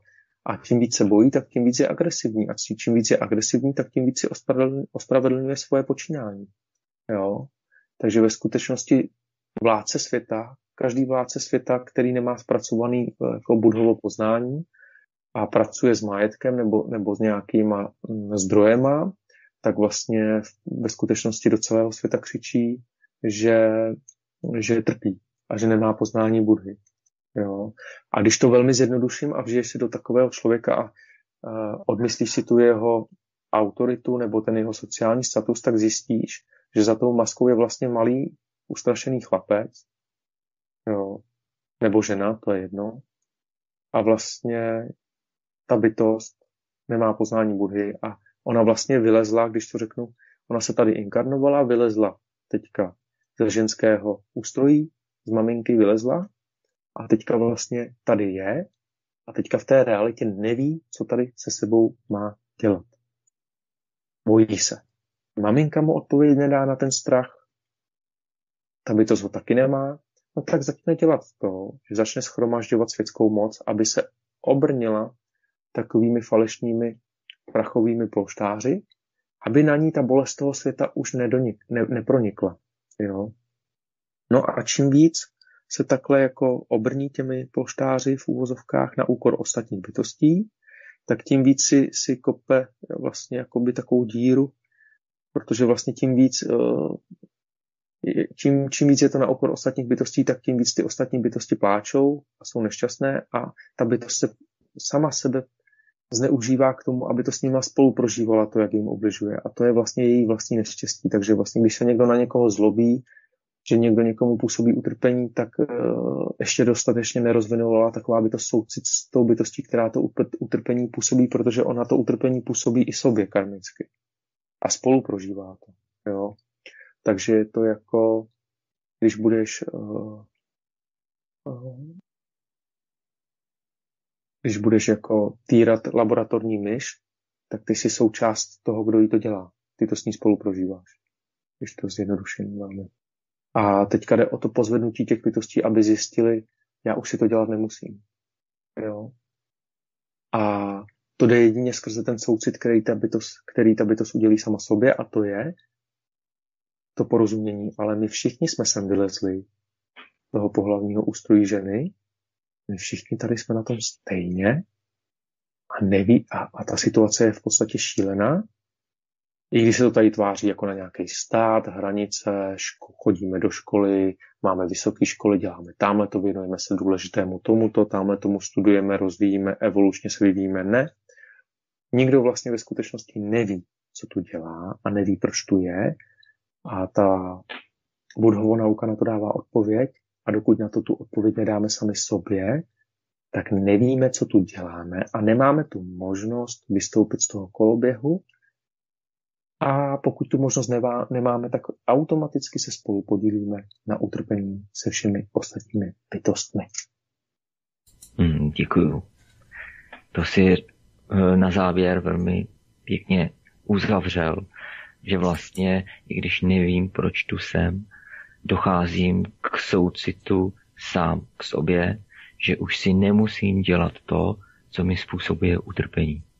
Tím si když dávám vím, když, když vím, kdo jsem, jako když vím, ano. že to vlastně je bezpředmětný tady, hmm. že vzniká okamžik, trvá a zaniká, tak si ten soucit mohu dát. Ale když to nevím, tak ho nedám ani sobě, ani ostatním a vlastně uchopuji sebe, držím sám sebe pod krkem nebo v ochlávce jako ten vůl hmm. a stejně tak ze všech ostatních chci udělat od nás zvířata. No, děkuju. My už budeme končit, já jenom na závěr poděkuju ti za, vlastně za to, co tady dneska zaznělo. To je přesně ta uh, odpověď, že nemusím uh, už trpět a vlastně dám přednost tomu světlu. A proto mluvím třeba například. Ano, a proto můžeme. A proto všechno ostatní můžeme, jak řekl Pepa, můžeme tvořit, můžeme si dovolit ty města a komunity, které už jsou nezávislé na těch rigidních starých programech. Ano. Když budete chtít, můžete se nám ozvat eh, na e-mail vzájemná úcta svcs.hotmail.com Můžete se podívat eh, na Facebooku, na stránku Srdce darmy nebo na stránku Cesta k sobě rozplétání karmických svazků. Můžete navštívit naše webové stránky www.srdcedharmy.cz kde si můžete poslechnout nebo podívat na videa, můžete si počíst nějaké texty a pokud chcete třeba do hloubky nějakým zabývat, můžete taktéž, můžete oslovit průvodce, můžete nás kontaktovat přímo na kontakt, kontaktním mailu. Takže tímto se s vámi loučím, moc vám děkujeme a ještě předám slovo, jestli se chceš loučit, Lumír z diváky. Ano, já děkuji Pepovi, děkuji tobě, Tome, a za provázení a všem bytostem přeji, aby sobě rozpoznali stav Budha, aby tak uskutečnili své vlastní osvícení. Moc se opatrujte.